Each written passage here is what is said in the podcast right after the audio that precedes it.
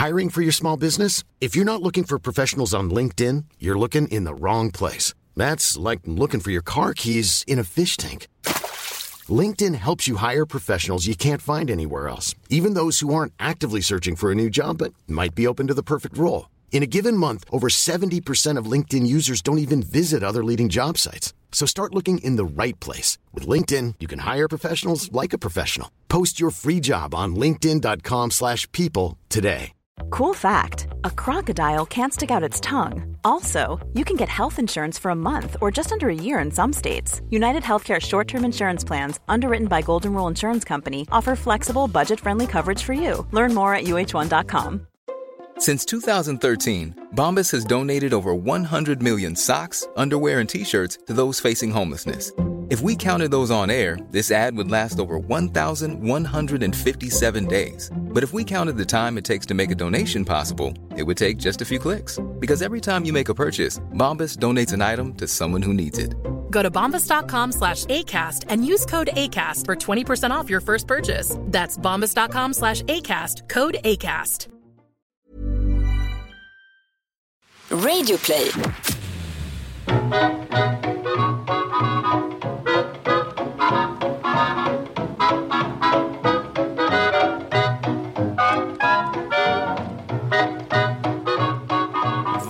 Vad sägs om lite Wikipedia-info? Vad är 200? Jo, det är ett jämnt tal. Skriver man det med romerska siffror, CC, så får man ett palindrom. Det är också ett årtal. År 200, då heter de romerska kejsarna Septimus Severus och Caracalla, fader och son. Allt detta kanske är lite intressant, eller så är det inte intressant. Att upphöja talet 200 till någonting värt att fira är såklart godtyckligt. Men att någonting är godtyckligt är inget bra argument för att avstå från någonting. Idag firar Historiepodden ytterligare 100 avsnitt i katalogen. Fler levnadsöden, fler upptäckter, fler krig, fler dramatiska relationer, mer hat, mer kärlek, fler skratt, fler pinsamt indignerade stunder, fler stående skämt, många fler misslyckade uttal, ihopblandade personer eller bara irriterande felsägningar. Ja, när den klassiska skräckregissören John Carpenter en gång blev tillfrågad vad han från en lång karriär inom film var mest stolt över svarade han att filmerna blev gjorda. Så känner jag också. Varje avsnitt är en triumf bara för det faktum att de blev gjorda. Och idag firar vi Robin Olofsson och Daniel Hermansson 100 nya triumfer. Vi är jätteglada att få fira det tillsammans med er och nu ska vi köra jag vet inte, Best of Historiepodden eller någonting. Vi ska summera våra avsnitt här. Eh, Daniel, dags att öppna champagnen tycker jag. Ja, det är det. Fint då.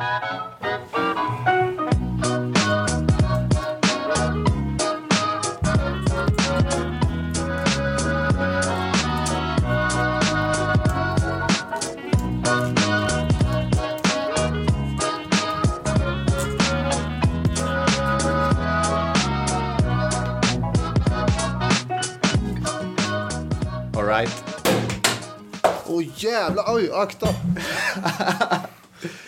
Vad som händer nu är alltså att eh, Robin beslutar sig för att hälla eh, skumpa över halva sin dator. Det var en mycket, eh, mycket bra ställe att placera den på istället för glaset tänkte han. Och den här festen, Har redan spårat. den spårade innan den knappt började. Jag sabbade ju min förra mack genom att spraya för mycket rengöringsmedel på den. Det här kommer bli klistrigt, eh, har jag en känsla av. Tårtan, klarar sig den? Den klarar sig. Men inte dina byxor ser jag. Nej, men jag spillde kebabsås på dem tidigare idag så att det är inte så så. stor skada skedd faktiskt. Ja, nej, men allting funkar. Ja, vad bra. Inget kalas utan kras. Det gick inte lika smidigt som i avsnitt 100. Vart tog korken vägen? Den for alldeles åt... Jag vet inte. Den ser vi aldrig mer. Det här är ju festligt. Det här gjorde du bra. eh, Och jag med kanske.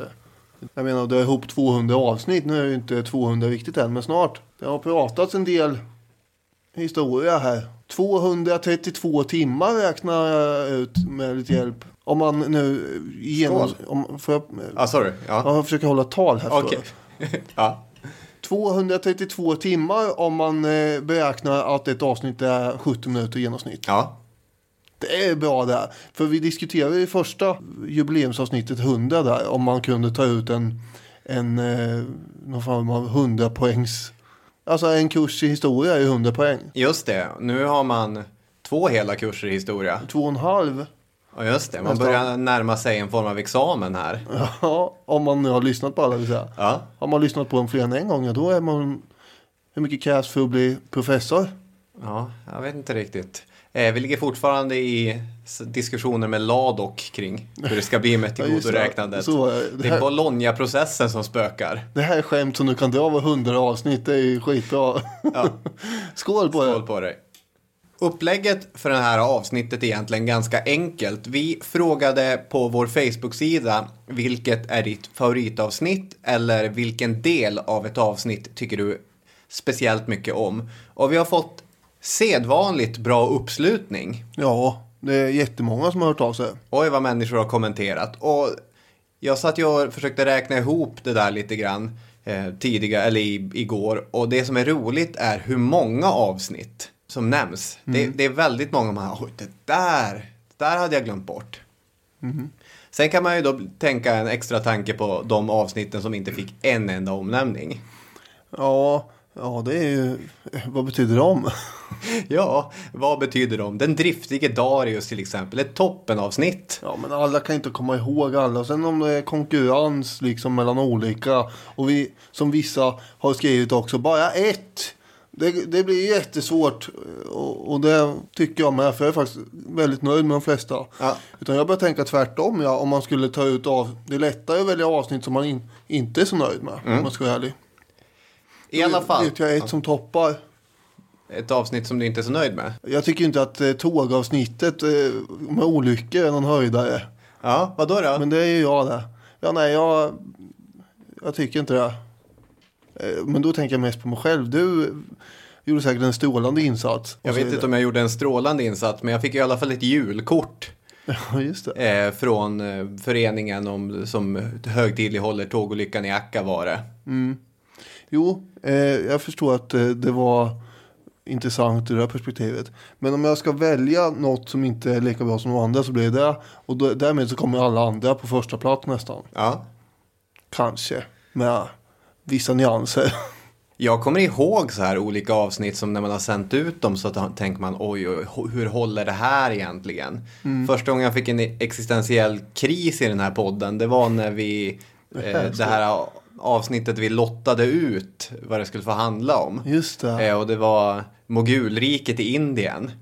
Jag har inte lyssnat på det sen dess. Jag har inte lyssnat det sen jag klippte det. För jag tänkte att "Uff, det här håller ju inte. Vad ska människor tycka? Men det var inte så dåligt. Nej, jag tror inte att det är så dåligt. Jag tror att vi drar hela eh, Indiens historia där från medeltiden och fram till britterna dyker upp. Alltså, så att det, det är absolut hållbart och det är avsnitt 18 mig ja. vetligen. Okej, vad härligt. I alla fall upplägget för det här avsnittet. Det blir att vi kommer väl spela vartannat klipp för varandra. Det är så. Jag har många eh, godbitar här. Men Ja. kanske har tänkt på samma ibland också. Trots att det är 232 timmar. Vi får se. Jag har kanske inte, jag har med mig några härliga klipp.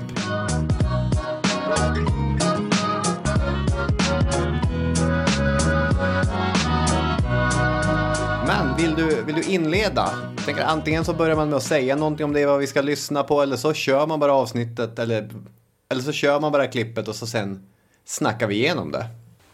Jag har gjort ett eget litet system här. Där jag har olika kategorier. Mm. Det är ditt lilla kartotek. Ja, precis. Eh, det vill säga att jag har olika rubriker och sen så eh, har jag tagit ut en del smått och gott så att säga ur, ur det. Skulle man ta och, och liksom börja med det som, eh, som är eh, trä, träligast, höll jag. Eller alltså sånt som pinsammaste stunderna helt enkelt. För oss? Ja. Oj, oj, oj. Ja. Ja, och det, då är det de som jag har kommit på och som eh, jag har hittat också. För det är inte så himla lätt att hitta de här 232 timmarna om man inte exakt vet vilket avsnitt det är. Och så. Det är helt omöjligt då. Jag tyckte att det var väldigt gulligt i den här Facebook-tråden att folk det, någon gång skämtade ni om tyfus och så svarade Ja. någon GG kommer ihåg när det var. Ja, har jag någon där. Ja.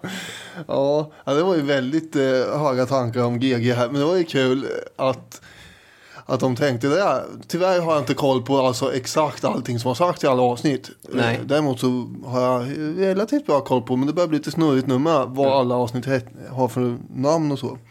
Eller för nummer. Men då tänkte jag börja med eh, det här som kommer från avsnitt 51.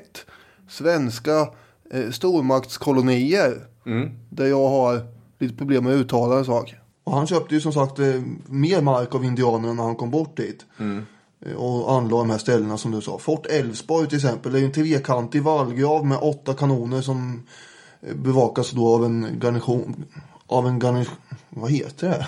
Garnison. Garni, ja. Nej, vad fan. Jag behöver av. Garnison. Garnison. Fort Älvsborg då är en trekantig. Eh, har ju... Fort Älvsborg som du pratade om innan här. Ja. Är inte det en trekantig fästning med åtta kanoner som bevakas av en garnison? Jo, det är helt riktigt. Ja, minns du det här? Ja, det minns jag. Jag tror att det här är inspelat på länk också. Det kanske det är ja. Det, har inte, det minns jag inte faktiskt, men det kan det mycket väl vara. För jag har ett minne av att jag sitter vid, i Arvidsjaur, i mina föräldrars gamla hus som numera är sålt. Och det är nog jag och min syster som är hemma och hon sitter och småler över eh, den galna inspelningssituationen som har uppstått. Ja, och sånt här är ju, det är ju jättekul eh, när, alltså här blir det ju helt omöjligt för mig att klippa bort naturligtvis de tidigare bristerna. för det blir superkul när du går in och, och snor åt dig äran på det här sättet. Vi var så fåfänga i början också att minsta lilla så här, faktafel eller minsta uttal skulle alltid klippas bort. Att jag var ganska rädd för att bjuda på mig själv och visa Det har du blivit bättre på. Ja, men det har väl vi bägge blivit Ja, bättre oh på. ja, så är att vi är mer prestigelösa och kanske man känner sig säkrare och mer bekväm bakom mikrofonen än Mm. vad man någonsin gjorde tidigare. Och det här är ju då avsnitt 51 så vi har hållit på i ett, över ett år i och för sig.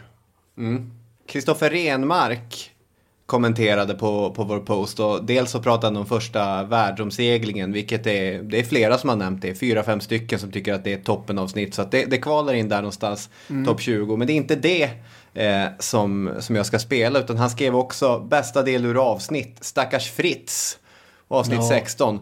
Och jag, jag visste inte vad han pratade om. Ja, men jag fattade det direkt faktiskt, för jag kommer ihåg det där med. Och det har ju folk sagt till mig också som man har pratat med ibland. Att det här var ju himla kul och festligt. Ja. Och jag tror att det är någon mer än, än den här, eh, vad heter han sa? Kristoffer. Det är någon mer än Kristoffer som har kommenterat det också här. Ja, i alla fall det, det är tydligen en del som eh, har varit väldigt uppskattat. Så vi kan lyssna på vad Kristoffer och alla ni andra tyckte var kul. Det här är från avsnittet Berättelser eh, ur första världskriget. Då skickar man upp Zeppelina lite ännu mer och så lägger man till en ny uppfinning som kallas gondolen. Så att då, man, när man flyger på 3-3,5 tusen meters höjd då skickar man ner en lina 800 meter. Där skulle man vilja sitta. Och där längst nere finns en liten bubbla. Där det sitter en utkiksman och kollar efter plan och kollar när man är över staden.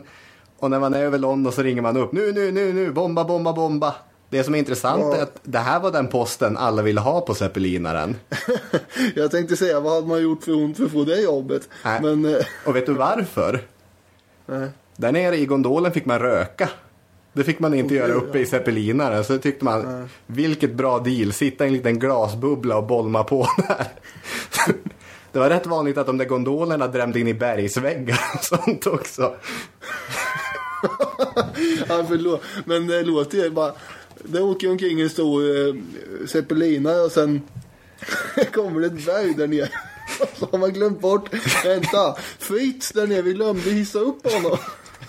Ja, Ja, nej, det, ja. Det var stackars Fritz nere i gondolen som drämde in i berget. Ja, men eh, hur kom du på att det var för, det här gällde? Fick du lyssna igenom hela det här avsnittet? eller? Jag tror att det kan till och med ha stått Fritz i gondolen så att jag började komma på det lite grann. Okej. Jag reagerade också på vad bred dialekt jag pratade. Jaha, det tänkte jag faktiskt inte på. Menar du att du pratar bredare dialekt för eh, fyra år sedan här inne? Men Om jag, vänta, jag, jag sätter in här någonstans mitt i. Det fick man inte göra uppe i zeppelinare. Så tyckte man, vilket bra deal. Sitta i en liten glasbubbla och bolma på där. Ja, lite, lite mer var det nog ändå. Zeppelinaren. Det vill man öka. Ja, Det här är avsnitt 16 vill jag också ha fram då. Så ifall folk försöker navigera sig utifrån de här klippen då. en sorts potpurri om första världskriget. Ja, och jag vill också eh, säga att eh, det här var ju då första sommaren som vi höll på med den här podden. Och det är alltså 2014. Ja, det är därför vi har om första världskriget. Eh, eftersom det var 100 år senare. Men det här var ju också då bland de första avsnitten vi spelade in över länk just. Som vi tydligen, som vi nog gjorde med den här 51 också. Och då kommer jag ihåg att jag och hör lite grann nu med känner jag att vi pratar i mun på varandra. Det blir liksom svårt att synka. Ja, Så att det blir lite rörigt det där. ja just Man det. måste tänka på ett annat sätt. Nu pratar vi mun på varandra här med ibland. Men, men då är vi medvetna om det på ett mer, mer sätt. Ja. Det jag kommer ihåg att det där är ett av mycket få avsnitt som vi inte har släppt i tid. Eh, ja just det. Det är Därför- nog fan med det enda. Ja, vilket är helt sjukt på sitt eget lilla sätt. Men det här berodde väl på en, eh, en storm av något slag. Som, Ja. Du hade inget internet uppe. Nej, hela Arvidsjaur var utan internet. Oskar slog ut allting. Ja, så den kom ju på onsdagen eller något sånt där tror jag. Eh, veckan efter istället för söndagen. Ja. Och redan då fanns det folk som undrade vart är, vart är avsnittet? Jag går vidare på de mest pinsamma stunderna. Och då kommer ett klipp härifrån avsnitt 139 tror du det var. Som handlar om eh, anarki i Alexandria. Också ett avsnitt som fick orimligt lite kärlek bland rösterna. Ja det tycker jag faktiskt. Eh, eh, för att det är ett väldigt bra avsnitt. Ja. Om du frågar mig. Och det var ju även, eh, det handlar om Hypatia. Det var ju i avsnitt 100 som jag utsåg henne till eh, det, den kvinnan jag skulle vilja gifta mig med i historien. Eh, Och, och då kom, kom det ett avsnitt om henne, 39 avsnitt efteråt. Här är klippet. En annan sån är ju Euklides, som ju är geometrins och aritmetins, heter det så? Nej. Euklides är ju en annan sån lirare, matematiker, geometri och aritmetik. Vad är aritmetik? Fy fan vad dåligt, fy fan vad lågt Daniel. Svara jag nu. Här sitter ju jag med ganska kackiga betyg i... Ja. Ja. Och, och det värsta är att jag hatar när så här humanister och samhällsvetare gör så här, sitter och koketterar över hur lite de kan om naturvetenskap. ja, du är ju förskräcklig på alla sätt och vis nu. Vad är aritmetik? Jag tror jag ska skicka iväg ett mail till kväll och så ska de fråga dig där i tv. Det här tycker jag på, ja, men det här tycker jag på jag riktigt tänkte- allvar. Vet ingen du- av oss vad aritmetik är? Berätta lite om aritmetikens... Eh... Men du tänker att du ska ta upp det i podden och sen bara, vänta här nu, vad är det? Första eh, möjliga halvkritiska fråga. Kunde du ha frå- frågat mig vad geometri är istället? Ja, men det har jag ju koll på hyfsat. Det är för fan räkna, det är ju bara räkna. Det är ju räknelära. Och där tappar vi alla matematiker. Ja, oj vad de hatar oss nu. Ja, fast vi vet ju inte vad hur en kemist jobbar heller. Med dragskåp eller akvarier eller vad de håller på att pyssla med. Så det här är ju inte vår avdelning, det har vi aldrig påstått. Nej men det här måste man ju veta. Vi skulle bli rasande om, om någon... Demokrati! Vad är demokrati? Ja, det här var ju inte ett... Eh, det här var ju ja, lite av ett lågvattenmärke. Ja, jag blir ganska imponerad av min egen krishantering här. Ja, För den, den spontana känslan att först blir jag sur på dig för att du försöker sätta dit mig. det tycker jag för övrigt är en av de roliga grejerna när vi, när vi ägnar oss åt. Ja. Men det sen- hade ju varit dåligt om vi bara hade släppt igenom allting sånt där. Man måste ju ifrågasätta lite. Ja, men sen kommer din krishantering. Ja, för sen går jag ju på offensiven mot självgoda samhällsvetare humanister. Och jag har ju inbillat mig att jag, ja det går ju lite grann, frågar ju mig med. Jag, jag har inbillat mig att jag har slunkit undan det här lite grann och att jag liksom framstår ändå som att jag kanske kan det här. Jag försöker rikta uppmärksamhet mot dig. Men när man hör på det så, nej jag kommer ju inte undan. Jag har inte en aning heller. Och samtidigt så köper jag nog mycket tid att jag hinner googla också medan jag håller på att ranta om hur dåligt det är och hur sur vi skulle bli om en naturvetare hade så dålig koll på samhället. Räknelära. ja, det är, Skål alla aritmatiker där ute. skål. Hur många pinsamheter till har du? Eh, jag har en fast den är uppdelad i två kortare grejer. Men ska vi köra dina pinsamheter i mål? Ska vi köra dem i mål? Ja, det var ju härligt. Okej, då tar vi eh, en till här från avsnitt eh, 20. Ja. Som då handlar om Djingis khan. Och framförallt när han föds då. Ska vi hoppa till Temujins födelse? Ja, gör det. För då enligt den här hemliga historien så föds ju Temujin ett starkt barn och i sin hand så har han en svart levrad blodpropp. Som han håller krampaktigt i. Trots att små barn inte har den där knipreflexen än så föds inte vem Temujin som med. helst. Nej, och det här är då ett tecken på vad som komma skall. Ja, eh, innan, vi, innan vi går vidare och kommenterar det här så vill jag också spela ett kort klipp från avsnitt 23 som kommer då, det är tre avsnitt senare. Ja. Där vi återigen tar upp frågan. Det här är helt sjukt. Mary Anning beskrivs som ett ganska slött barn. Tills hon en dag blir träffad av blixten. Då, fast hon var ju bara ett år då i och för sig. Ja. Men att hon hade, hon hade inte visat, jag vet inte hur, om ettåringar visar speciellt. Sist jag uttalade mig om barn så hade jag ju fel. Ja. Jag bara, de har ingen gripreflex. Och då, jag, jag tänkte ju det att vad säger han egentligen? Det är väl typ det enda de har. Men, eh, men jag vågar inte säga något för jag är ju inte så stor auktoritet på området heller. Ja, och det var ju då Mary Anning, hon den här eh, amatörpaleontologen som eh, hade fått en blixt i huvudet där. Men det roliga här är ju att du då har gått genom livet och eh, inte fattat, att- eller tydligen sett att barn håller i fingrar. det första vi Nej. Förklaring eller försvar? Ja, det har ju skett ett missförstånd här. För vad jag har gjort är att jag har tagit ett, ett fakta och liksom helt och hållet vänt på det. Ja, verkligen. Ja, nu, nu ska vi inte grilla det för mycket här. Men jag har ju, Eller? o- jag hade också haft oerhört lite kontakt med barn. Ja, men vad fan. Jag som sagt säger ingenting här, vilket jag skyller delvis på just att man blir osäker när- så fort den andra säger någonting och man inte är helt hundra på att det stämmer. Då spelar man ofta med istället. Ja. Men det borde jag ha ifrågasatt mer. Ja. Och det är lite dåligt. Man hamnar ju ofta i den här intressanta läget. För ib- ibland har man bara suttit och nickat med. Och så sen kan det vara någon eh, lyssnare som hör av sig. Vad menade ni egentligen? Man, "Ja, det borde jag ha frågat där och då. Ja, verkligen. Ja, men det, var, det var en lyssnare som frågade vad, vad vi menade med den vite mannens Stalingrad. Är inte Stalingrad den vite mannens Stalingrad? Och det, när du sa det så fattade jag inte heller riktigt vad du menade. Och då satt jag, ja, absolut.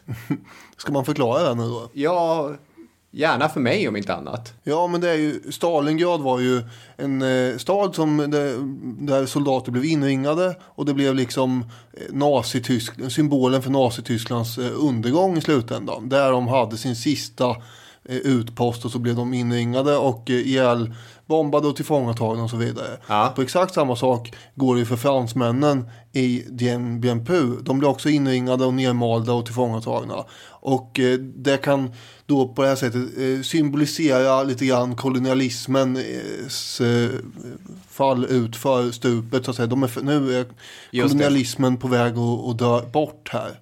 Nu fattar jag. Eh, för det som jag och den här lyssnaren tänkte på var, men tyskarna var ju också Ja, jo så är det ju. Men det var snarare, liksom det var ju vita mot vita då. Här var det, eh, det har mer att göra med kolonialism. Ja, precis. Den vite mannen, den koloniala erövrarens Stalingrad. Just det. Jag fattar. Det fanns en slagsida mot eh, att må- många pinsamheter där var mina.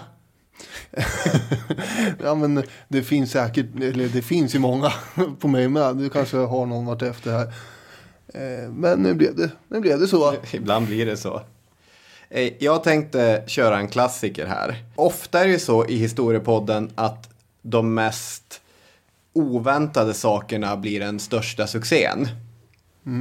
Men ibland så är det ju också det som man har valt ämnet för att man vill berätta. Ganska tidigt när vi började med historiepodden så tänkte jag att den här, den här scenen ur Vladimir Nabokovs, eh, Nabokovs eh, Nikolaj Gogol eh, biografi, den kommer göra sig bra i podden. Och det var ju väldigt roligt att så många önskade avsnitt 105 Gogols Ryssland och framförallt Nikolaj Gogols dödsscen. Robin Jönsson skriver avsnitt 105 Gogols Ryssland är kanske inte mitt favoritavsnitt, men de två minuterna om Gogols dödsscen är hysteriskt tragikomiskt.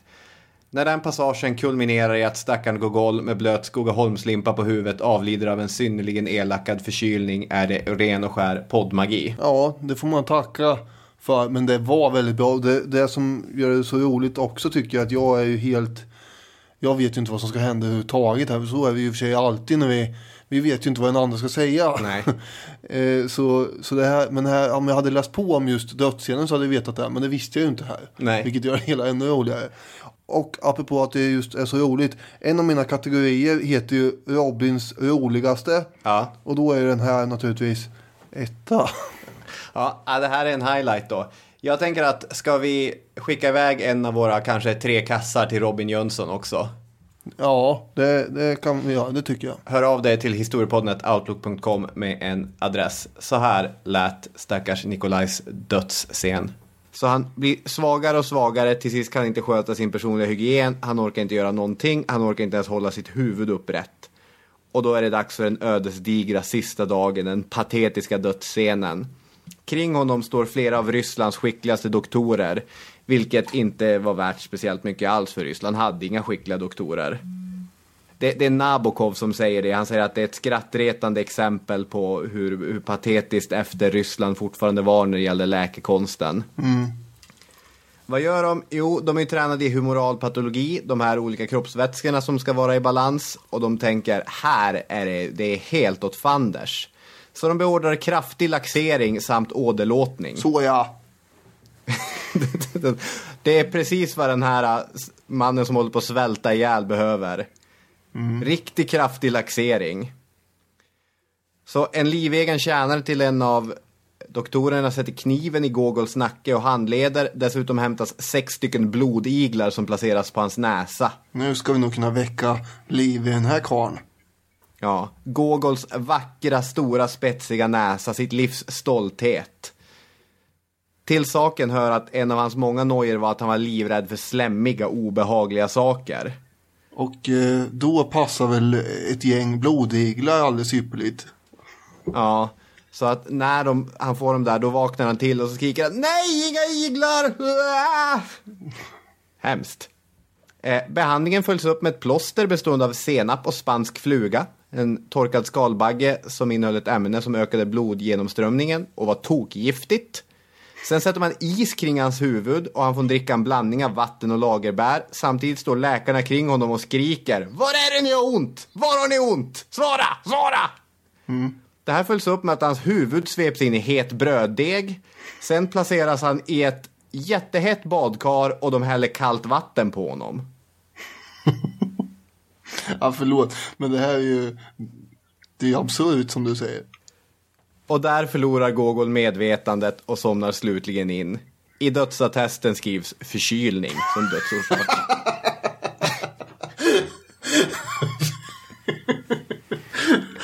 Man ser ju också framför sig ett gäng väldigt förbryllade doktorer som bara undrar hur det här kan komma sig.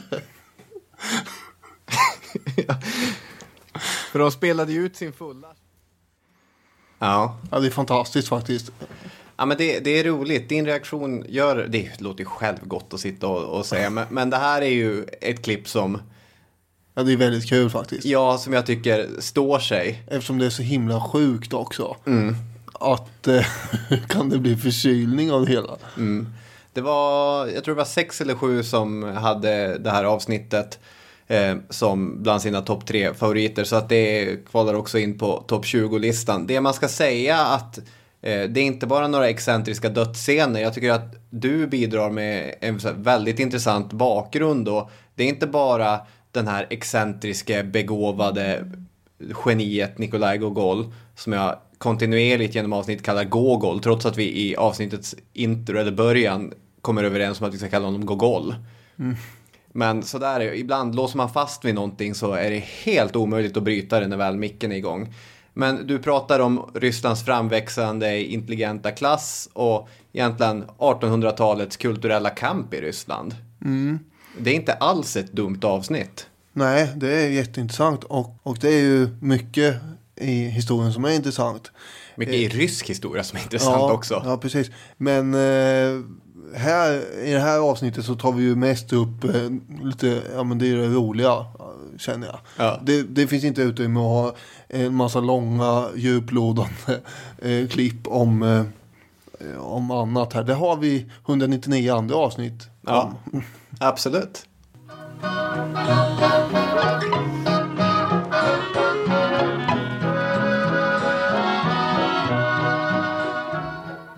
Vad mer har du på lager, Daniel? Alltså att välja ut de roligaste sakerna som du har sagt. Det är ju inte lätt eftersom du är, måste jag säga, väldigt rolig väldigt ofta. Du är väldigt rolig helt enkelt om vi ska sitta och höja varandra här.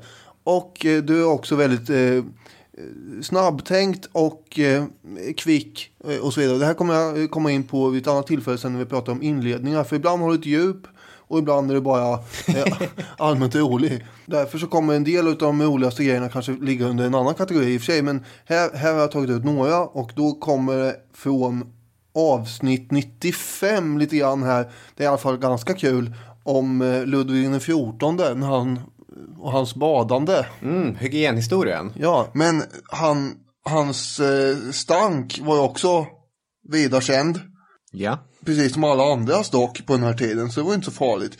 Eh, han däremot, han lyckades ju fixa ordning där genom att byta, eftersom han var kung då så hade han ju mycket kläder. Så han bytte ju skjorta några gånger om dagen och därmed så blev han ju allmänt ren. Men att bada, det gjorde ju han helst inte, precis som ingen annan heller gjorde det helst. Nej. Två gånger i sitt liv. En gång så hade han blivit, um, vad heter det, man hade blivit åderlåten ordentligt mycket. Och då tänkte läkarna att nu måste vi ändå fukta kungen. Vi har inget val. Men man visste ju vilken oerhörd påfrestning det här var. Så vad gjorde man? Först gav man honom ett ordentligt lavemang. Sen fick han sova ut. Och man, nu, nu törs vi bada kungen. Men han har ju bara gått in så han har vatten upp till knäna då han får en fruktansvärd huvudvärk. Och avbryt! Avbryt! Det är för farligt. Kungen har huvudvärk. Det här livsfarliga vattnet, vad tänkte vi på? Ja, Så man avbryter det onda experimentet. det är också själva tanken på att Ludvig XIV hade badat och att man eh, ser vattnet som komplett livsfarligt egentligen. Ja. Eh, och att du får till det här eh, på, på ett sånt kul sätt. Det, Här får man ändå säga att materialet skriver sig självt. jo, det, men det gör det ibland. det, det här har ju, ska man säga, klara likheter med Gogol och hans begåvade läkare. Att när man lägger på samtidens nyktra ögon på de stackars ovetande, kunniga i historien så, och raljerar lite grann över dem så det blir ju kul. Ja, det blir ju det ibland. Apropå samtiden så har du ju liksom spaningar kring det också ibland och ta upp grejer som jag har missat. Och apropå vatten, jag tror det här är i samma avsnitt. Ja. Eh, så kommer det här då. Så av alla svenska ministrar så den som skulle passa bäst in i 1400-talet är alltså Anders Ygeman. Nu måste jag bara eh, anta historikerns eh, lilla roll här och fråga var hela friden har fått den här källan ifrån? Hur vet du det här och hur tar sig det här uttryck? Det var en lång artikel för några veckor sedan i antingen DN eller Expressen där Ygeman pratade om, om olika saker. Vem man skulle bjuda på en sån här drömmiddag och, och sådana grejer. Och där fick han även frågan i förbifarten. Eh, är du fortfarande rädd för vatten? Va, jo, men jag jobbar med det. Ja men alltså, är han rädd för vatten i ett vattenglas eller när det är att han inte vill åka färja eller? Ja, men det, han gick inte in så mycket på det här med färja kan jag absolut inte tänka mig att han kan hålla på med. Hiring for your small business? If you're not looking for professionals on LinkedIn, you're looking in the wrong place. That's like looking for your car keys in a fish tank. LinkedIn helps you hire professionals you can't find anywhere else, even those who aren't actively searching for a new job but might be open to the perfect role. In a given month, over 70% of LinkedIn users don't even visit other leading job sites. So start looking in the right place. With LinkedIn, you can hire professionals like a professional. Post your free job on linkedin.com/people slash people today. Millions of people have lost weight with personalized plans from Noom, like Evan, who can't stand salads and still lost 50 pounds. Salads, generally, for most people, are the easy button, right? For me, that wasn't an option. I never really was a salad guy. That's just not who I am. But Noom worked for me. Get your personalized plan today at Noom.com. Real Noom user compensated to provide their story. In four weeks, the typical Noom user can expect to lose one to two pounds per week. Individual results may vary. Even when we're on a budget, we still deserve nice things. Quince is a place to scoop up stunning high-end goods for 50 to 80% less than similar brands. They have buttery soft cashmere sweaters starting at $50, luxurious Italian leather bags, and so much more. Plus, Quince only works with factories that use safe, ethical, and responsible manufacturing. Get the high-end goods you'll love without the high price tag with Quince. Go to quince.com slash style for free shipping and 365-day returns. Ja, det är ju det är ju uppenbarligen, det måste ju vara ett hinder i vardagslivet. Men vi kanske Ja. inte ska uppehålla oss för mycket vid vad en minister numera har för tankar eh, om vatten. det här, eh, det vad säger vi om det här? Eh, vi fick ju svar på Twitter en gång från Anders Ygeman när någon länkade till det här någonstans och Ja. kommenterade det här. Kommer du ihåg vad han skrev? Nej, men jag har läst någon annanstans att i och med att han hade kris och beredskap under sitt ansvarsområde så jobbade han ganska aktivt. Med sin vattenskräck. Ja, men det är KBT antar jag. Nu antar du saker igen. Okej. Ja, ska jag plocka upp någon eller hur ska vi göra? Jag har ju en väldigt rolig sekvens till. Eh, och det är avsnitt 161. Och det är då avsnittet om fossila hemligheter. De här svenska paleontologerna. Ja.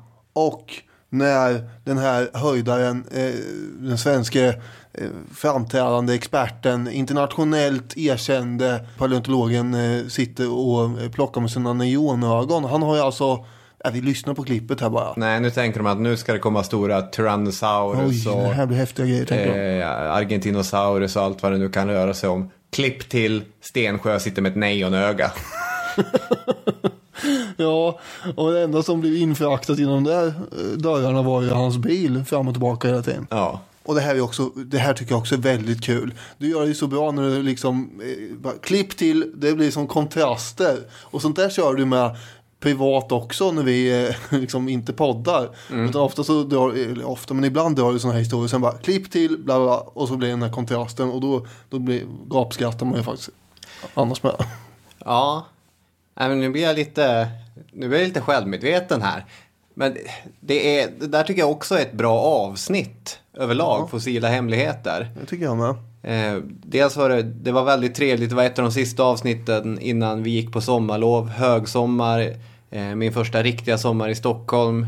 Jag låg nere vid Långholmen på klipporna och läste eh, den boken som vi baserade avsnittet på. Det kändes också som en naturlig uppföljare på ett avsnitt som jag antar att vi snart ska prata om. Eh, dinosaurierna. Avsnitt 23 som 17 personer har röstat som bästa avsnittet och därmed statistiskt utan tvekan är lyssnarnas favoritavsnitt Det genom historiepoddens alltså. historia. Ja, länge sa jag alltid att det, när folk frågar vad man ska lyssna på först och favoritavsnittet, då sa jag avsnitt 23 ofta. Ja. Eh, Sen dess tycker jag kanske att vi i sak har gjort en del avsnitt som eventuellt är lite bättre eller också tröttnar jag bara på att säga samma hela tiden för att jag sa det slentrianmässigt till slut. Så nu säger jag inte något egentligen knappt. Vad har du bytt ut det mot Nej, då? jag tror inte jag har bytt ut mot något särskilt. Vi, vi ska väl säga det, för det är en sak som vi hade lite ångest över då.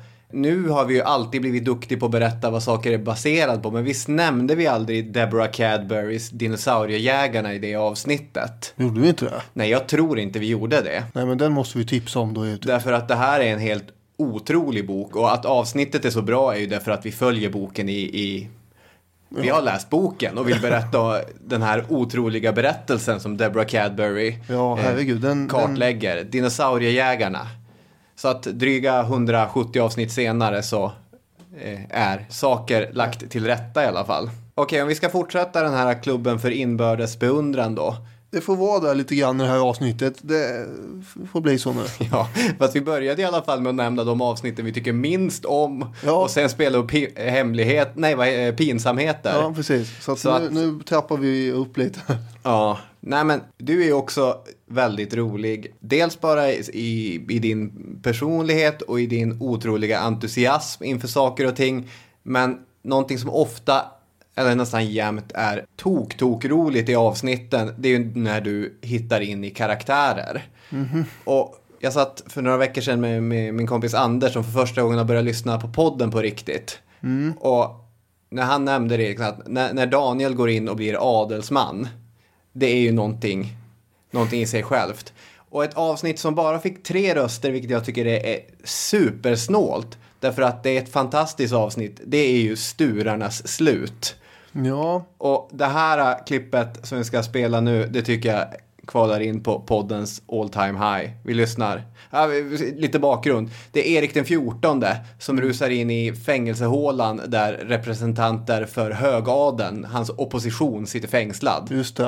Eh, framförallt eh, familjen Stures manliga medlemmar. Jep. Ja, vad som händer nu är att han rusar in där med en dragen kniv, en dolk kan man säga, som han har dragit åt sig från en av vakterna. Där inne så eh, ligger ju då eh, Nils eh, och eh, läser psalmböcker. Och, och så bara eh, rusar Erik in och så skriker han Ja, är du nu här din riksförrädare? Och mycket förvirrad naturligtvis eh, reser sig Nils upp och säger Åh herregud, kungen är här inne i min cell. Och kastar sig ner på knä och, och säger Allenådigaste konung, jag är ingen förrädare utan har troget tjänat och vågat mitt liv för eders majestät.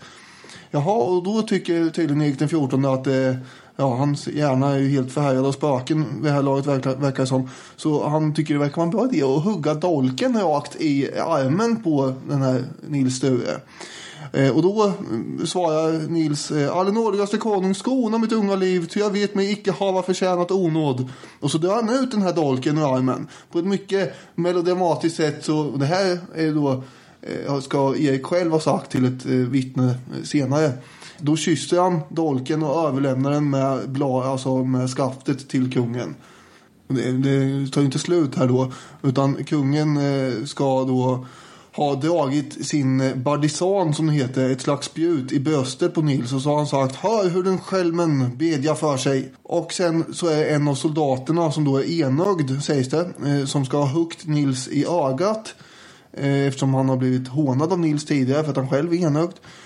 Då rasar Nils Sture ihop blödande på, på marken och eh, rullar runt där och stammar. Nådige konung, skona mitt liv. Och Erik bara fortsätter och, och hånar. Hör den förrädaren talar ännu. Och allt det här är ju då ihopsatt. Dels av vakternas eh, vittnesmål och sen av den här Sten Lejonhuvud som sitter i cellen bredvid och har försökt notera allting i sitt huvud tydligen. Skulle du ta gift på att det gick till så? Inte, det kan man ju absolut inte göra.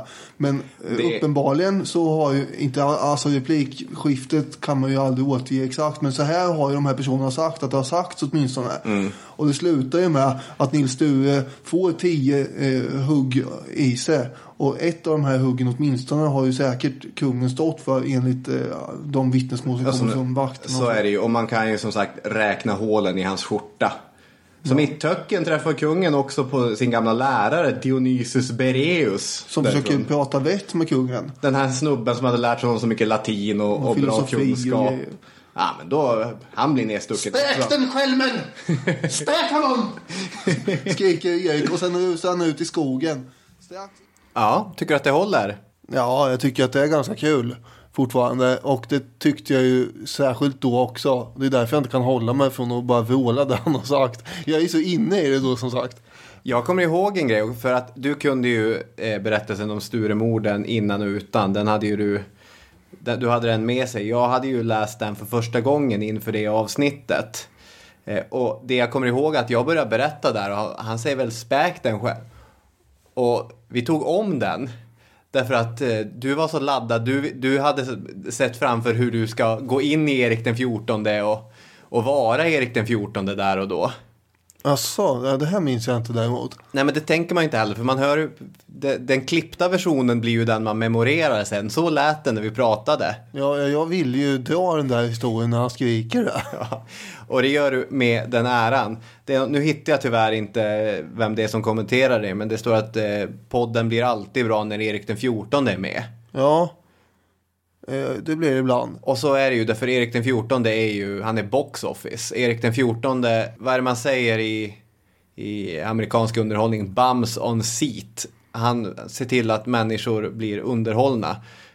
Och det är ju lite på ett sätt märkligt att nedvärdera en viktig historisk aktör till ett friskt inslag i mustiga berättelser. Men men då tar vi och gör det ändå. ja, Och så går vi över till min kategori urflippade sekvenser. alright. Och hoppar in i ett annat väldigt eh, eh, uppskattat avsnitt som folk har pratat om här. Nämligen avsnitt 145, Vadstena-bullret. Ja, Reine Karlsson skriver Vadstena-bullret är ett grymt bra avsnitt. Jag lider med Vasa för hans bekymmer om giftermål. Bortskämda och de gör inte som de ska ungdomar. Arme man. Ska jag säga att det klarade inte. Det fick inte ens fem röster. Fyra röster. Så att det är inte i övre kvartilen tyvärr. Nej, det ser man. Jag tycker att det är ett, jag skulle sätta det topp 10. Ja, det, blir, det är faktiskt väldigt kul emellanåt. Eh, och inte minst återigen när du får liksom göra dina anakronistiska tolkningar av saker och ting. För det är det som, som blir rätt kul då när man tänker sig de här eh, ungdomarna då som är på resa genom landet. Det är alltså kungabarnen eh, barnen till Gustav Vasa som är på väg till ett eh, bröllop där då en av dem ska gifta sig, det är väl Katarina. Eh, och då är ju Erik med som eh, storebror och ska liksom hålla vakt på, på de här. Eh, problemet är ju att eh, en av systrarna som också har fått följa med efter mycket eftertänksamhet från eh, pappa kungen Gustav Vasa. Eh, och hon, hon får ihop det med en utav prinsarna där från eh, Tyskland. Ja. Och eh, han smyger upp längs med någon repstege upp till något torn och kryper in där och sådär. Ja. Och det blir ett himla liv av det här. Det är det som gör att det kallas bullret. För Erik den 14 kan ju inte tysta det här på ett vettigt sätt. Utan han ska ju, ja han stormar ju till och med in där i, i ja han stormar inte in själv men hans hejdukar skickar han in och avslöjar honom på bar gärning. Men först har ju festats en hel del. Och, och det pratar vi om också här. Jag kör klippet helt enkelt. Do it. Och eh, ja, de har ju festat sig igenom landet här nu. Bland annat till Linköping och sådär. Men nu kommer de till Vadstena i början på december. Ja, Jag tänker att den här festen eh, har varit så jäkla härlig och så jäkla hedonistisk. Det är som i jag menar, en sån här brittisk ungdomsserie kanske, vad heter den, Skins eller någonting. Man är bara ute på eh, fest och det är MGMT Time to Pretend som spelar. I'm feeling young, I'm feeling young.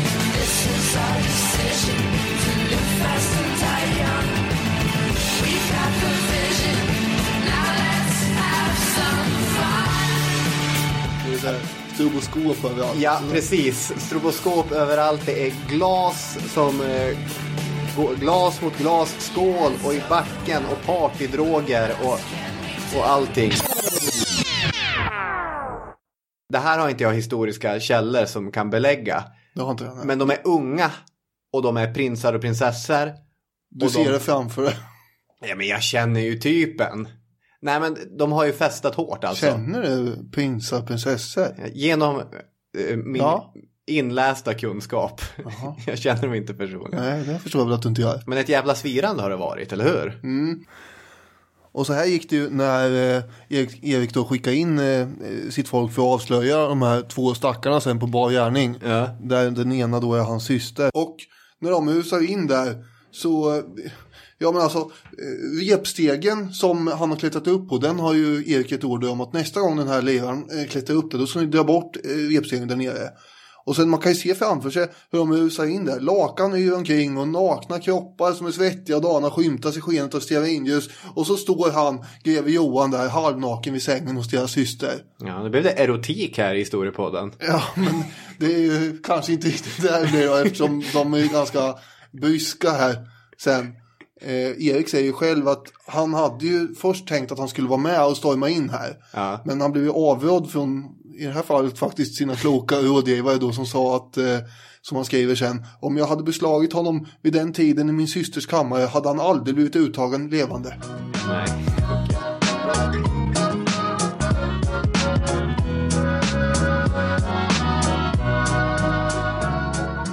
När man har fått så här tips från eh, olika lyssnare så det finns ju saker som jag själv inte har tänkt på och som har uppmärksammats.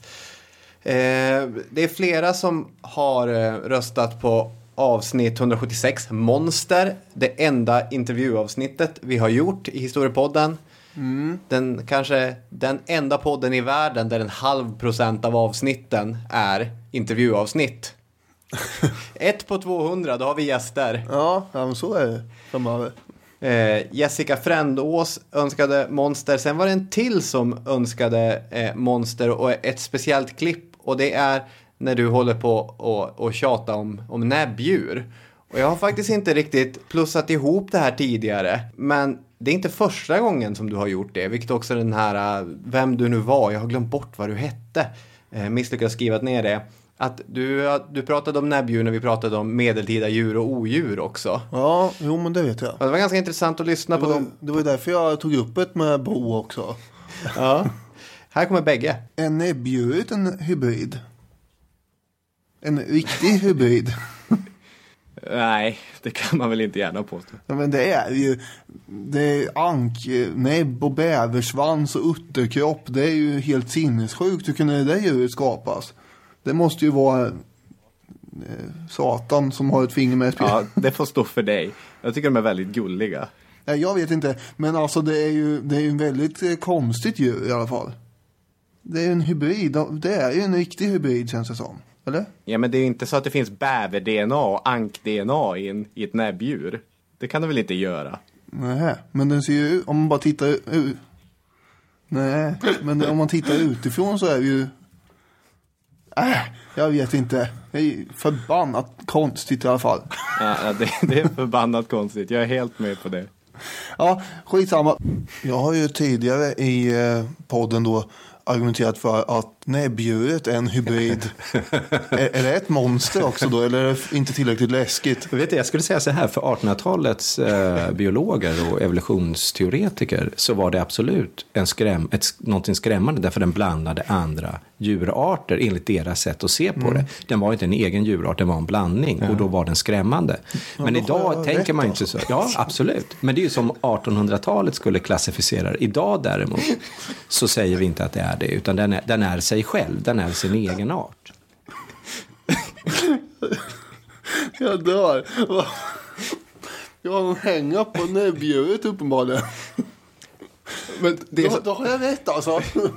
nej, jag tycker det är väldigt roligt. Det som är lite beklämmande också är, det ska man säga var, eh, var otroligt bra Bo Eriksson var.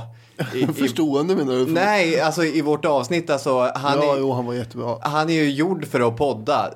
Har du hört den här om, om improvisationsteater och hur man ska vara när man är på scen tillsammans?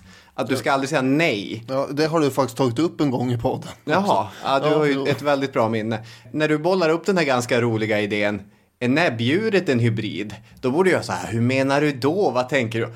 Nej, det kan jag inte tänka. Bo börjar direkt spinna vidare på det. Jo, Jag skulle säga så här, för 1800-talets Ja, människor. precis. Jag kände, kände mig mycket mindre nedskjuten när han sa det när du sa det. Så att det var en eh, jobbig eh, insikt för mig. Nej, men det är... Ja, det, var mycket, det var väldigt kul. Ja, det var väldigt kul. Vi har börjat druckit ganska mycket champagneflaska, men jag tror inte att det är det som talar. Jag kan ta lite till. Oj, oj, oj. Då. Eh, vattentätt. Det här kommer då från avsnitt 87 och eh, säger en del om eh, våran eh, knäppighet ibland, eller kanske min. Eh, jag vet inte. Men det är ju alkemiavsnittet. Och våran eh, utstyrsel under det här avsnittet. Men jag känner väl ändå att det är säkraste nu när vi ger oss in på ett nytt sånt här lite stappligt ämne. Är att göra på det här sättet som jag har förberett. Vänta, nu ska vi se här. För att man vet aldrig vad som händer. Liksom. Så jag, jag tar på mig den här. Och sen har jag fixat en åt dig här också för, för att du ska kunna säga vad som helst utan, utan att vara orolig. Varsågod, jag får en fin foliehatt. Tack så mycket. Daniel Hermansson har alltså byggt två stycken foliehattar. Ja. Och eh, de sitter väldigt säkert stabilt. Det finns inga luckor och hål i heller. Jag har täppt till toppen där så att det inte ska kunna hända något. Du har designat två olika modeller dessutom. Ja, det tycker jag är fint. Jag vet. Och jag tog eh, den här för jag tyckte att den var lite... Ja, du har något Kitschy. lite av en smurfmössa av folie och jag sitter här eh, med, En amiralhatt ser det som. ja, lite grann snusmumriken tänker jag också. Mycket av de här verken som tillskrivs honom eh, är otroligt invecklade och som vi har sagt då symboliska, numerologiska och kodade på alla möjliga sätt till höger och vänster. ja. Som ingen vettig människa kan bli begrip, begripa. Eller som trångsynta människor som oss helt enkelt inte kan ta in i all dess härlighet. Du menar att det finns, eh, om man har lite skruvar lös här och där, då, då, då fattar man det. Säger två vuxna män i foliehatt. Ja, ja jävlar. Vi... ja, men ibland måste man ju fästa till det lite. Det var synd att eh, de där eh, inte kom på eh, bild så att säga. Jag tänkte säga det, du har, har du förlåtit mig fortfarande för att jag kastade bort dina otroligt fina foliehattar? Ja, det har jag faktiskt gjort. På ett sätt ska man säga att ett, du är oerhört duktig på, att fixa saker. Nu, är, nu sitter vi ju i ett, eh, ett jättevackert kök som du och din flickvän här har dekorerat. Ja, vi ska ja. lägga ut en bild på det på Facebook. Det står Histpodd 200. Och, Jag får eh, tacka henne faktiskt extra mycket här för att eh, det är hon som har fixat det här. Men du gör foliehattar och du, du, när vi firade 100 avsnitt så var det du som fixade dekorationer och du är en, du är en hejig människa på det sättet. Ja, jo, men det måste man ju vara. Ja, okej, vi går vidare. Vi ska skicka ut en, eh, en kasse till Sofia Brobeck. Dels eh, rekommenderar hon också eh, Vadstena Bullret som vi redan spelat, men hon vill också höra, nu låter det som att det är här Ring så spelar vi. Sofia, Sofia vill alltså höra, och då ska ni få höra det här. Ja, Det är klart Sofia ska få höra det. Nej men det, hon för på tal en berättelse som när jag och du läste in det här så det var, vi tyckte inte att det var någonting speciellt egentligen utan vi, vi bara skickade ut avsnittet. Men sen- det är väldigt kul i efterhand. Jag har faktiskt också tänkt att det här är ett av mina grejer jag vill Ja, spela. äh, vi spelar bara. Det här handlar om Ada Lovelace, eh, Lord Byrons dotter av alla människor man kan vara dotter till. Och en av de första datorprogrammerarna, en här bortglömd kvinnlig pionjär. Och det handlar framförallt om hennes make, William King. Och det är avsnitt 43 då. Precis. Eh, klippet börjar med att jag eh, eh, säger i, i rösten som Ada Lovelace eh, mamma att du får inte vara tillsammans med William Babbage för han är medelklass. Och du, min dotter, du är inte medelklass. Din uppgift är att bli fru åt en riktig aristokrat. William King William King. dyker in här och vi ska inte prata så mycket om honom för han är inte så himla intressant helt enkelt. Men han, han är ju åtminstone baron och eh, eh, hen, honom gifte hon sig med. Han hade väl två, tre titlar och en mängd gods och, och så. tre olika adresser hade de. En i London och sen hade de eh, lite gods och grejer. De fick tre barn ihop. Han är ett kap. Han är snygg. Rik. Ja, Viril tydligen. vi skulle... nu pratar vi om honom ändå här. Nej, jag, jag tänkte... Jag tänkte bara nämna att han finns. Ja. Nej, men, Och att det inte var Babbage eller någon annan av alla de här som hon charmar faktiskt. För hon beskrev sig som alldeles förtjusande. Och det gick ju till och med då rykten om att ja, eh, det var värst vad många vänner hon har sen då när hon är gift med honom. Ändå så umgås hon ju med mycket män. Och då skapas automatiskt rykten om att hon kanske ändå har någon slags ådra här, eh, gen från farsan. ja, Ja, mm, här vet man aldrig. Men det är svårt att umgås med kvinnor i den branschen hon var intresserad av. Ja, men ryktena gick igång då i alla fall. Det jag vill bara säga om William King, jag vill inte begrava mig i honom, men att han var ju... Det var inte heller något bra äktenskap, han var ju korkad. Han hade inga ambitioner, det han tyckte var roligt var att eh, beställa tunnlar på sin mark. Så han hade stora, stora team som grävde tunnlar fram och tillbaka och de var inte till för någonting, de var bara tunnlar. Det är väldigt kul. Ja, och han, Men- han insåg att hon är mycket smartare än vad jag är. Hon får hålla på med sitt. Och han, åh, vad dum han är ändå. Men det är väl inte så jävla lätt när man ställer sig mot... Du skulle också kan säga framstå som riktigt korkad i jämförelse med Ada Lovelace. Eller vad tycker du att du är mycket mer begåvad? Nej, det är klart att hon är på ett helt annat intellektuellt plan än mig. Men jag är inte utan ambitioner och driv. Jag skulle ju sitta där och... Han vill ju bygga tunnlar. Jag skulle sitta, en ambition. sitta där och göra min podcast och... Räknar du din matte, Eida? Just nu ska jag prata om något kul. ja, ja, det är kul. Ja, det var ju din gamla elev eh, som var den första som uppmärksammade. Eh, är det bara jag som känner mig som Ada Lovelace man? Jag vill bara bygga tunnlar. Ja, just det. Och Sofia Brobeck skriver Ada Lovelace tunnelgrävande make har fastnat. Ja. Och det är värt en, en historiepodden kasse så hon kan ja, det är en jättebra spaning. skicka ett mejl till storepodden.outlook.com med en adress. Vi är ju alla, i alla fall de flesta av oss, är ju mycket mer William King än vad vi är Ada Lovelace. Ja, verkligen. Så, och jag tycker att det är en rimlig ambition att bygga lite tunnlar här var. Ja, varför, Någon måste göra det. vad ska han göra annars?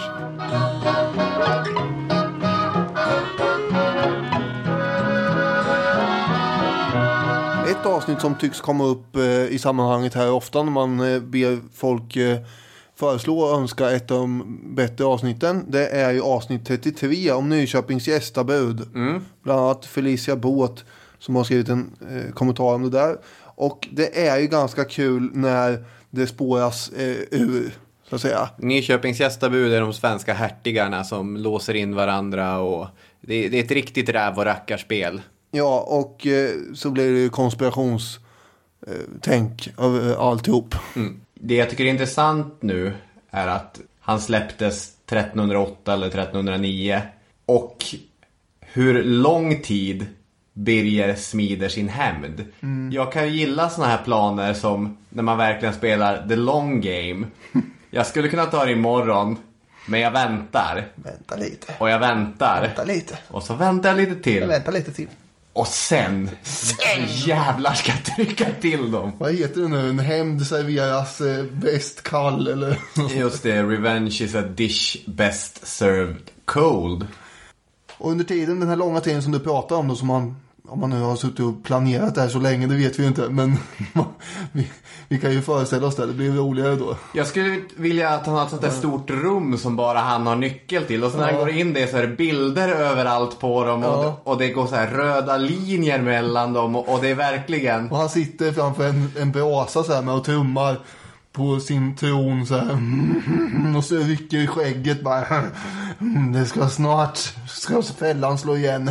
Jag tänker mig att han sitter och, och, och klappar en så här vit katt. Ja. Och säger Soon my dear, not yet, soon. Jag börjar spåra. Börja spåra. Det hade nog spårat för ett tag sedan där. Det där avsnittet, det är ett roligt avsnitt. Det är en eh, väldigt bra story dels. Eh, som också, precis som Gogol-avsnittet, det innehåller de här eh, märkligheterna. Men det är också kopplat till en större utveckling om, om Sveriges... Vi kopplar det också till stor politisk utveckling. Och, och övergripande viktig svensk historia. Det är inte bara eh, det här fria jassandet om... Eh, Nej. Det kommer ju leda fram till det här frihetsbrevet Ja, det. några år senare, 1319 tror jag det var. Ja. Och eh, det är ju lite som en Sveriges Magna Charta, Just det. Eh, eller Carta. Ja, precis. Det där äh, latinska eh, K eller sh. Det, Ja. det är det många som har åsikter om. Det där avsnittet har också romantiserats hos oss. Alltså jag vet hur många gånger har inte vi haft olika poddmöten och vi suttit och det, det är ju roligt när vi tillsammans kan fylla i och berätta och spinna. Är Som i Nyköpings gästabud. Jo. Så det är en skugga som vi jagar. Det finns många avsnitt som är väldigt bra och som jag är väldigt stolt över. Eh, Till exempel så har människor listat eh, de två Alexandra Kollontaj-avsnitten som är jättebra lyssning. Jag är jättestolt över dem. Systrarna mitt får det många som har påpekat. Systrarna Mitford är, är, är jättestolt över också. Det är Eh, riksdagsvalet och kvalet 1982 är det några som har listat. Det är också ett, ett kul avsnitt med en, en väldigt rolig ihopklippning där, där du har tagit eh, Fälldin och Palme som Mm. inte får några svar på alla de frågor de har och så har vi lagt på den här Jack Sachs, Benny Hill-musiken Ja. på den. Den är kul. Ja, ja det, det tycker jag blir kul. Ja. Och den eh, vackra Dalkullan är sånt här eh, crazy bananavsnitt med alltså en individ som eh, liksom får väldigt mycket uppmärksamhet. Mm. Och som man inte, alltså det är en konstig historia, knasig. Ja. Vi gjorde riksdagsvalet och kvalet, Alexandra Kollontaj och eh, eh, Kola di Rienzo avsnitt på varandra. Det är det bästa självförtroende jag någonsin har haft. De fyra avsnitten, jag tror de kom på rad där. Och då tänkte jag att nu är vi så bra. Och sen menar jag att det gick ut för. Ja, men efter det så hamnade jag i en, en till sån här kris. Det här är, har jag väl, tror jag aldrig har snackat om i podden, men mitt självförtroende pendlar så otroligt mycket. Och jag tycker att det är ga- ganska jobbigt ibland när man har en känsla att det här är väl eh, okej, men det kunde ha blivit bättre. Att man väger hela tiden avsnitten mot idealbilden i ens huvud. Jo, Ett sånt avsnitt är till exempel antik teknik, vilket är det mest bråkiga avsnittet vi någonsin har gjort. Ja, jag har ju faktiskt en kategori som heter argaste stunder också. Men jag har spolat den för att inte förstöra stämningen här. Men det är avsnitt 29. Det kan man ju... Det, det, jag blir arg vid något tillfälle där. Ja, ka- kanske med, med full rimlighet också då du har byggt upp den här idealbilden av det och jag mest vill sitta och tramsa. Ja, precis. Eh, vilket leder Då, till... då krockar vår föreställning om det hela och så blir det ännu värre. Precis. Jag är också jättestolt och glad över alla som har eh, listat inledningen till 11-avsnittet eller norrländska hungersnöden och och alla de grejerna där jag lägger på det emotionella djupet som jag direkt känner när, när vi ska prata norrländsk historia. Det är liksom lokalpatriotismen ligger ju tyvärr, eller tyvärr, men den ligger ju väldigt nära mig. Igår var jag och du på Globen och såg Djurgården mot Skellefteå. Och sen på tunnelbanan hem så hamnade jag bre- bredvid en, en otroligt härlig Skellefteåbo som satt och förklarade varför vi, nu, jag blev en del av den Skellefteå-gemenskapen där. Han bara, vi är sönderlästa. Vi bara pressar, pressar och folk har ju lärt sig det där nu. Det, det, det, det är tråkigt, men det är så det är. Då är vi helt sönderlästa. Bara, ja, så är det. Du kom in i Men, men vi, vi var först med det. var han med på. Ja. Härligt. Så jag känner ju en, en oerhörd kärlek kring det. Och det, det är kul att, eh, att, att ni har reagerat på det. Men de avsnitten som jag tycker är bäst och mitt sista klipp det är ju när man liksom man slås av, av samma sak hos dig. Och trots att jag vet att du, du älskar Östergötland varmt eh, eh så, så är det ju de mest otippade ämnena som verkligen eh, är förankrade emotionellt och, och kunskapsmässigt hos dig. Och jag skulle säga att om inte avsnitt 23 är det bästa, en, en annan stark kandidat är avsnitt, vilket nummer är det? De sju systrarna. 167. Ja, så här låter det till exempel när Daniel Hermansson ska beskriva Texaco. De börjar ju smått men växte sig ju ganska snabbt stora. Och de satte också en enorm ära i sin snålhet. Gamla Texaco-representanter kunde ju prata eh, på 70 och 80-talet med förtjusning i rösten över hur, hur man hade alltid vaktat på de små utgifterna i företaget. Och alltid hade koll på sånt. Och det här kan ju ha lett till deras eh, något isolerade position eh, kan man säga. Det var en SO-man en gång som bara skrek att vi hatar alla Texaco. Och en självrepresentant han, han förkunnar ju eh, högtidligt att om jag skulle ligga döende bredvid en Texaco-mack då är min sista önskan att bli släpad över vägen. Som var inte så himla populära bland de andra. Nej, så vad blir deras eh, sju dvärgar namn? Ja, Sampson han skriver så här. Med alla de senare förändringarna som skulle komma att påverka Texaco personifierade Cullinan faktiskt ganska bra detta bolags kärva karaktär. Diktatoriskt, besvärligt och alltid ensamvargen bland de sju. Ja. Så då blir det här enslingen. Ja. Ja, Det där är egentligen bara ett slumpmässigt klipp från, från det avsnittet. Dels är det roligt och hjärtligt, men det är också en väldigt, väldigt nyttig insikt i bolag som totalt har dominerat 1900-talets historia, men som vi aldrig pratar om. Som de historiska aktörerna som de faktiskt är. Nej, jag- är också väldigt nöjd med det här avsnittet. Och du vet ju att det är en av mina, eh, ja vad ska man säga, käpphästar. Det här med olje, eh, ol, oljegrejen så att säga. Och apropå det så är vi ju flera stycken som har ja, önskat, jag säga. Nu är vi inte Ring så spelar vi, men har, Det kanske kan bli. ja, som har eh, föreslagit det som det bästa. Bland annat eh, Jonathan Sköld. Ja. Och då tänkte jag ta ett klipp till ifrån det här avsnittet. Det är väldigt roligt eftersom det är eh, då när de här Esso, de som sen blir Exxon. ja. det- Mobile Exxon idag va? Ja, precis. Och det är ett av världens absolut, absolut största företag idag. Ja. Eh, Men på den här tiden så skulle de då köpa oljefält i Ryssland och sen blev det en revolution där och de vägrade liksom att eh, inse att eh, de här nya kommunisterna inte tänkte förhandla med dem. De ska köpa oljefält från Nobels söner va? Ja, de köp, ja, precis. Det var ju mycket handlande här. och sen att det kommer en... Ja, vi, vi spelar klippet. Men det visar sig att den här nya regimen är inte alls så pigg på låta det här amerikanska bolaget Nej, som så- har ett papper på att vi ska ha den här oljan. Det där pappret kan de ta och stoppa upp någonstans. Eh, grejen var ju då som sagt att Tigel han var ju ganska naiv när det gällde politik. Eh, och eh, han tänkte sig väl att det här kommer att hända så att eh, bolsjevikerna de förlorar väl förr eller senare. Eller också går det att förhandla med dem. Företagets egna historieskrivare de eh, konstaterar ju att här, den här affären verkar vara en av de minst övertänkta som någonsin gjorts av bolaget. Ja, Och det är en liten fin underdrift. verkligen. Och steg för steg så blir det mer och mer katastrof. När länder börjar erkänna Sovjetunionen under 1923 eller 24 eller vad det nu är. Bara, ha. Det är ganska meningslöst att äga rättigheter i ett land vars regering inte accepterar att de har de här rättigheterna. Nej. Men alltså eländet stannar ju inte där heller. Nej, för nu sitter ju de här kommunisterna på olja. Och den börjar de sälja till underpriser. Till också. eh, konkurrenterna från SOs sida. Deras olja. Men då, det det, finns väl, det finns väl heder bland tjuvar här. Inte köper de väl olja som i, Nej, det gör de väl inte. Inte skulle den, den väluppfostrade, hedlige Deterdingo göra det. Och det skulle han, kan jag säga. Så själv börjar ju då köpa upp billig olja och eh, ett vansinnigt priskrig påbörjas. Ja, precis. När man väl då sen från SOs sida inser att man kanske inte kommer få möjlighet att borra här. Då sätter man sig istället eh, ner och försöker förhandla fram en kompensation av de här bolsjevikerna.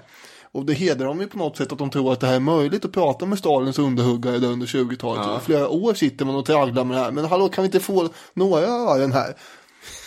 Varför nu Stalin av alla människor helt plötsligt skulle få för sig att kompensera ett amerikanskt superkapitalistiskt oljeföretag kan man ju fundera över. Men alltså politik var ju inte Tigels starka sida och inte SO-folket överhuvudtaget. Utan vad de var bra på var geologi och det var eh, borrteknik och affärer, inte marxistiska dogmer. Nej, ja, men de lever ju, det här är ju två parallellt existerande verkligheter. som på det är ganska underhållande. märkligt sätt kraschar samman. Och det är ju, jag menar, det är få möten när å ena sidan Stalins underhuggare och å andra sidan de här hejdukarna från Esso. Det är få möten där man ömmar så lite för någon sida. Kanske det. När vi spelade in det tänkte jag att det är väl så olika två sidor kan bli, men när man börjar lista likheter så finns det likheter också. Ja, kanske, kanske det. Självbild. Ja, ja. Jag har ett klipp till som jag vill eh, ha igenom här i det här avsnittet. Vi kör det, sen avslutar vi. Och det är eh, just från det avsnitt som vi har nämnt så många gånger. Bland annat eh, är Annette Langebäck en av dem som har fört det här på tal. Men det är faktiskt väldigt många som har gjort det. Avsnitt 17 stycken. 17 stycken, ja. avsnitt 23. Eh, och då tar jag det här klippet när vi pratar om det dinosaurieavsnittet alltså. De här eh, eh, vetenskapsmännen som eh, försökte få in det i sin världsbild eh, på 1800-talet. Precis. Och det gick ihop med Bi- Bibeln och sådär. Precis. Och då är William Buckland en präst och en eh, entusiastisk bengrävare. Han hade ju en egen vagn då som var väldigt, eh, den var ju förstärkt för att kunna tåla stora mängder sten. Ja. För det åkte han runt och samlade in jämt. Och, ja, mycket fascinerande att hans häst som han hade också. Den hade ju vant sig vid att så fort han red förbi ett stenbrott så tvärstannade hästen. Om det var någon annan som red på den där stackars stoet så tvärstannade den också. Och fortsatte inte förrän eh, den som satt på hästen hade gått av och undersökt lite stenar och sådär. Ja. Och i hans hem hade han massa djur också. Ja, det, är, det är det mest fascinerande av allt. Hans hem är ju otroligt. Det, det är fullt med en massa uppstoppade djur förstås. Ja. Och sen är det ju stenbitar och fossiler som ligger i varenda hörn. Men inte bara där, utan det är ju marsvin som kutar omkring. Och det är grodor och lådor fulla med ormar. Ja. Och en besökare från eh, Oxfords universitet, en kollega som var hos honom där, hade ju för vana att jämt lägga upp eh, benen på soffan. Eftersom han var rädd för den där schakalen som jämt stövade Ja, omkring det är det som är problemet. Han har marsvin och en schakal Ja, och en gång så började den där schakalen tugga på något under soffan. Och den där besökaren tänkte ju att, eh, jaha vad skönt att han är upptagen med något annat än mina fötter nu i alla fall. Så nämnde han det där för till slut att jaha, han verkar tugga på något här. Och då skriker ju Backland, åh nej, mina stackars marsvin! Senare, vi kommer väl till det snart också, men senare skaffar han sig en hyena i vetenskapligt syfte också, som han har hemma. Han hade ju en liten björn med som han klädde ut i studentkläder på olika fester och sådär. Ja. Så det här är en mycket excentrisk eh, person. Det roliga här är ju också de här karaktärerna. Ja. Och det är ju det som, det blir ju lättjobbat när de är så här festliga och originella. Ja. Å ena sidan dras man åt att man vill bara berätta om de här karaktärerna. Att det är allting jag vill ägna min tid åt. Mitt, min, eh, mitt nirvana är att sitta vid en mikrofon och bara få nämna den ena excentrikern efter den andra. Det är många som önskat, Carl, eh, som har lyft fram Carl Jonas Love Almqvist avsnittet också. Oväntat många. Ja, det verkar vara väldigt populärt och det är ju kul också. Det var besynnerligt. Ja, precis. Så tack till alla er. Vi är jättestolt över och, eh, och det, ja, det, det finns mycket bra där. Men samtidigt så, det måste ju också in de här avsnitten som handlar om miljöbrott och som handlar om mer långsam förändring och som handlar om mindre spexig historia. Men grejen är väl även i avsnitt 23 och i eh, de sju systrarna och så. Vi har ju det också. Det, det är som jag sa Ja. innan, det vi plockar ut här är ju när det spårar liksom. Ja. Och vi berättar ju en, en lång och saklig historia om olika berättelser. Men ibland eh, blir man lite bekymrad över att det är för mycket teoretisk eh, inblandning. Men det, det klarar vuxna människor av att höra, tänker jag, i en podd. Ja. Och, och kanske ibland törstar efter till och med. Ja, det skulle jag säga är hela vår, eh, vårt mission som vi beskriver det. Det klarar vuxna människor av att höra. Ja. Ska vi ta och börja avrunda det här nu? Vad jag vill säga är bara att de här bästa inledningarna som har varit, där har jag några alternativ. De är för långa för att spela här, men ni kan ju gå och lyssna på dem själva. Och då är det den här som så många har beskrivit, eh, avsnitt 153 om älvar. Jag var ju tårögd efter din inledning där, kommer jag ihåg.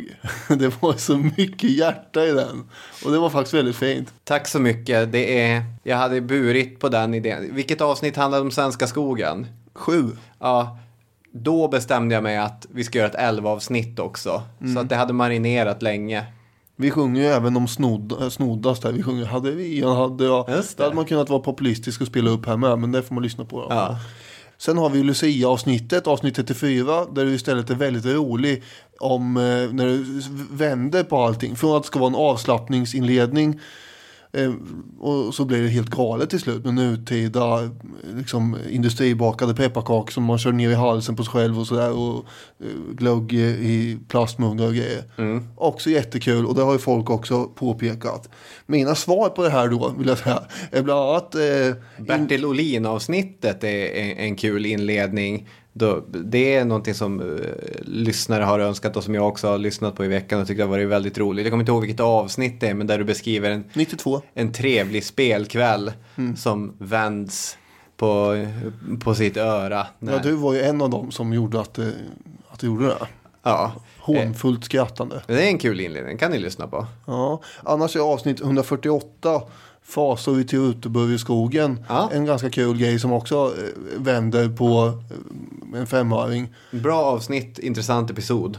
Ja, eh, ja, det tycker jag verkligen. Eh, den är jag mycket nöjd med och eh, den ger mer smak för framtiden inom den genren också.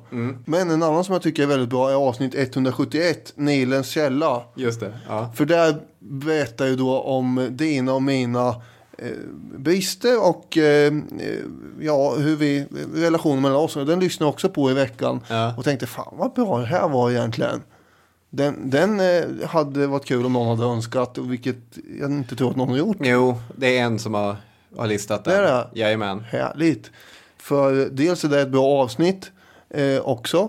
Men eh, inledningen eh, säger ju en hel del om både dig och mig. Ja, absolut. Det är också de som har nämnt dina museispaningar. Och det skulle man ju med kunna köra ett klipp på. Men istället säga att det är eh, avsnitt 65 om museiavsnittet. Eh, där drar ju du din Palmemords eh, eh, museumsidé. Mm. Men Vi har ju eventuellt en finansiär. Vi ska se vad det blir av det där. Men du drar ju också Sture Bergvall-museet Ja, som exempel. Och så- Sture lyssnar ju på våra avsnitt ibland. Så det känns ju mer jobbigt nu. Ja, ja, du bestämde att han skulle sitta i en monter vid det där museet. Oj. ja. Men i avsnitt 93, eh, ja, eftersom han var ledig och inte hade något Ja. ansvar så kanske föreslog det. Ja. I avsnitt 93 om eh, Palmemordet så äh, återkommer du till det här Palmemordsmuseet. Och vi spånar loss på det. Oj, oj, oj. Nu blev det ett långt avsnitt här men eh, det var ju värt. Nu tar vi, tar vi lite tårta på det här. Ja, precis. Jag tänker att vi så här pratar ut medan eh, melodin klingar. De kommande hundra avsnitten, vad tänker du om dem? Blir det puniska krig? Ja, med tanke på att det är 100 avsnitt här att spela på så ja, Oj, oj, det oj. kommer bli något sånt. Ja, hörni, tack så mycket för att ni har lyssnat på vårt 200 avsnitt, för att ni har firat med oss. Eh, gå in på Facebook-sidan och likea vår bild. Fortsätt kommentera, fortsätt vara aktiva. Eh, följ oss på iTunes, var härliga människor. Ha en härlig vecka. Ha en alldeles förträffligt härlig vecka. Tack för att ni har lyssnat. Hej! Hej!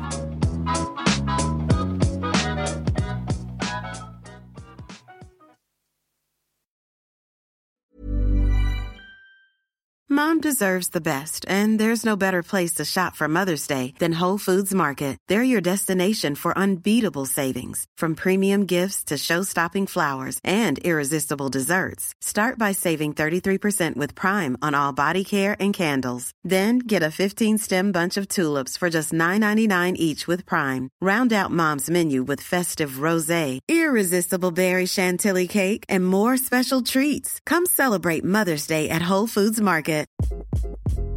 Hi, this is Craig Robinson from Ways to Win, and support for this podcast comes from Invesco QQQ, the official ETF of the NCAA. The future isn't scary. Not realizing its potential, however, could be. Just like on the recruiting trail, I've seen potential come in many forms as a coach. Learn more at Invesco.com slash QQQ. Let's rethink possibility. Invesco Distributors, Inc.